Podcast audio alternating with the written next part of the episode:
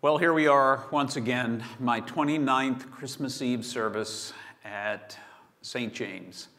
And each year I tell pretty much the same story. It's uh, the story that is core to uh, what makes Christianity especially special. You know, as important as Easter and Good Friday are, we believe in a God who became one of us. And that is just Uh, a little tiny bit out of the ordinary. We believe in the physicality of, of faith, the fact that it happens in bodies, that it happens here, that faith is something that really happens, and it can really happen especially if we tap our microphones across our chest, which sometimes James uh, Henry does. So I wanted to read to you a story that you've heard uh, perhaps every Christmas Eve for the last twenty-nine years if you've been coming to Saint James, or perhaps you've heard it somewhere else. Uh, I may have read it in different versions. This is the New Revised Standard Version. Luke chapter two, beginning with verse one.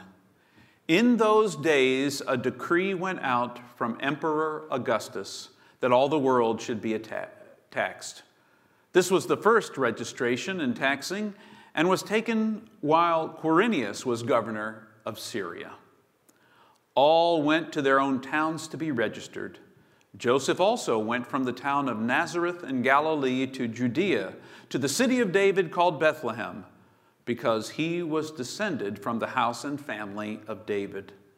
He went to be registered with Mary, to whom he was engaged and who was expecting a child. While they were there, the time came for her to deliver her child. And she gave birth to her firstborn son, and wrapped him in bands of cloth, and laid him in a manger, because there was no place for them in the inn.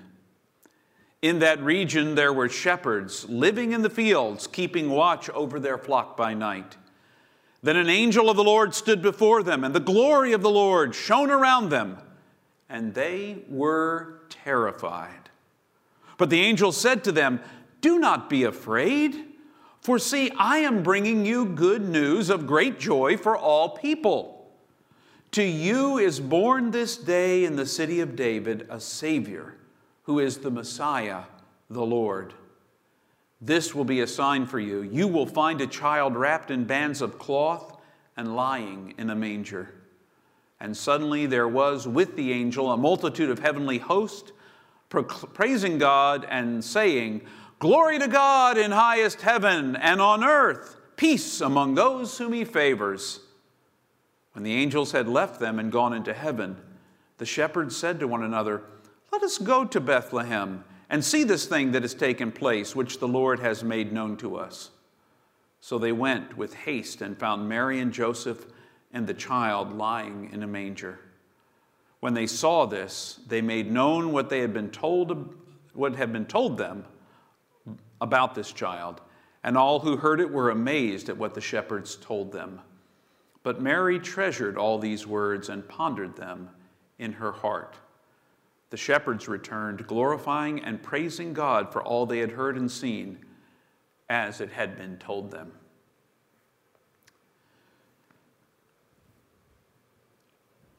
Well, by now it's a familiar story. Perhaps it is, perhaps it isn't. The key details probably stand out to you. A baby traveling with his very, very pregnant mom, before, actually before he's even born, traveling with his very, very pregnant mom and, uh, and dad to uh, be counted so that everyone could be taxed appropriately.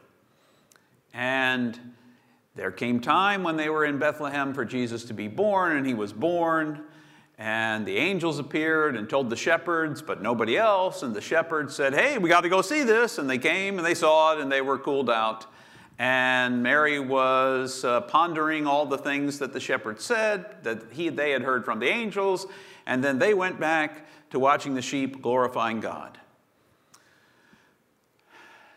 It strikes me that when we hear this story, there are a lot of things that we don't always note.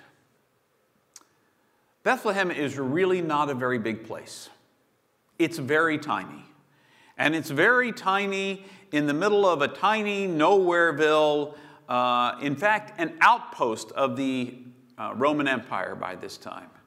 They aren't even their own little, uh, you know, they're not ruled by their own people. They're ruled by the Romans, this uh, Emperor Augustus guy, uh, through all sorts of sub-leaders. It's a tiny place. Jesus is born and placed in, uh, not even in his own room, in a feeding trough. That's what a manger is, a tiny place, a small, small beginning. Now, when I think about small things, I often, uh, because of my culture, think of insignificant things. I think that they're unimportant.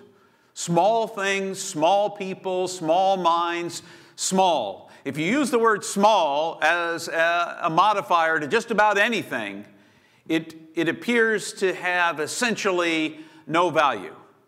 You know, uh, and yet, big things start small. They have to start somewhere. Every one of us who is watching this or who is present for its uh, uh, in the worship center here, all began as a single cell. So small that you could barely see it with an electron microscope. That's how small you started out, and yet look at you now. Full size. Look at me. Totally full size. Uh, that happens from almost nothing to unbelievable. Whether you believe in a God who created everything out of nothing, like uh, in seven days of the biblical story, or if you believe that that's more of a metaphor for the Big Bang, it doesn't matter. It's all about beginning tiny, an idea in God's mind, and boom, infinite. Tiny to infinite. You see, all good things, all big things, have to start somewhere, and they start small. And this story is not the way we would expect God to show up. Let's just be honest. We've come to expect it because it's the Christmas story, and we've heard it every year since we were little. Or if we weren't raised in a religious family, we at least vaguely heard about it somewhere along the way in our lives, about this baby born. But when you really get to thinking about it, it makes absolutely no sense. Why not split the clouds and pop in, you know, for a little chat? Hey, you all are really messing up. Hey, how about if you get it back together there? You know, by the way, love you. uh, headed back to the clouds. That is not how it happens. Nowhere, nobody. Parents who had never been heard of by anybody, who had no necessarily, why would you choose these? I mean, we all venerate and think Mary's pretty awesome. I think Mary's pretty awesome. But before now, Mary was just a girl who was engaged to a guy whose name is Joseph. And that's all. We look back and we make them into something. They became something. They're big to us. But they were nobody to begin with by all of the measures that we use to measure. And you see what's wonderful about that? That's not how God measures things. God doesn't measure by size. With God, size does not matter. What does matter is heart. What does matter is image. What does matter is love. There is not a single one of you who isn't made in the image of God. There's not a single one of you, no matter how big or how small, who isn't loved by God, who isn't precious, infinitely precious for your uniqueness in the midst of it all. And no matter how big we get to be, and I feel pretty big, when you look at the in, in, infinity of the universe, the endlessness of the universe, I feel a little bit more like a speck. And yet God is mindful of me, knows the number of hairs on my head. They seem to be reducing in number, so perhaps it's easier to keep track of. But, and the same is true for you. This is a story of what seems to be tiny being the key to everything. You see, we want big, bold, powerful entrances. We want our hero to come in, and Jesus is born quietly in Bethlehem. For all of the great movies that have been made about it and all the wonderful stories, hark the herald angels sing, glory to the newborn king. Who heard that? Some shepherds out watching their sheep. Not everybody. It wasn't a heavenly chorus for everyone to hear. You and I have to take the word of a bunch of shifty shepherds that hung out in the fields with sheep. That's what we have.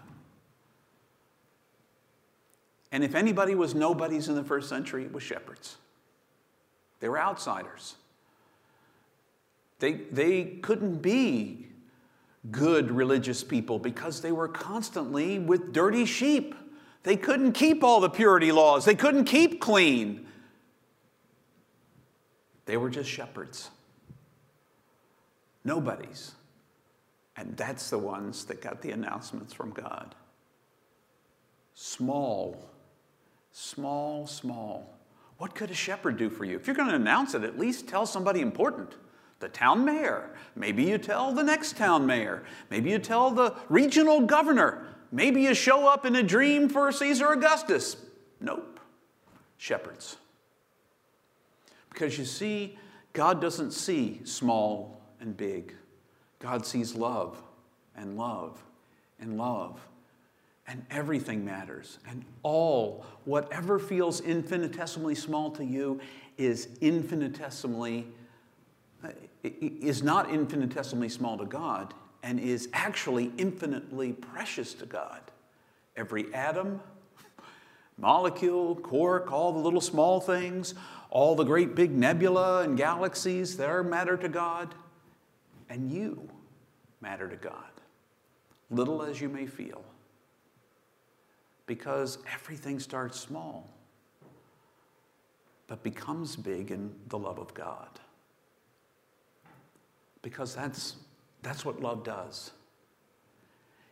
It means you're not alone. It means you're connected.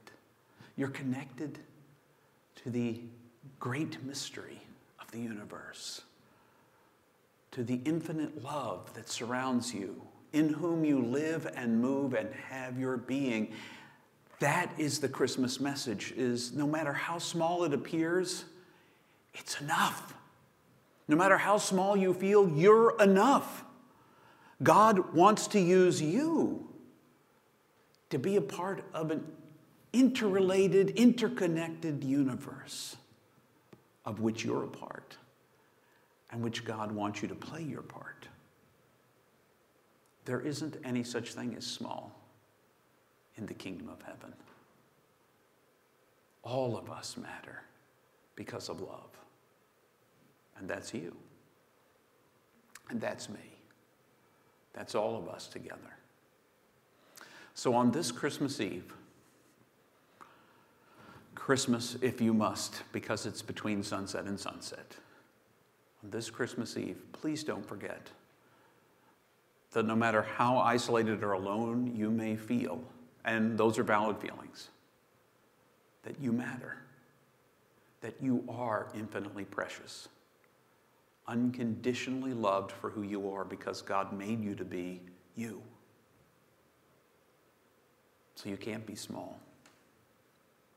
You can only be loved and real. God is loving you into real.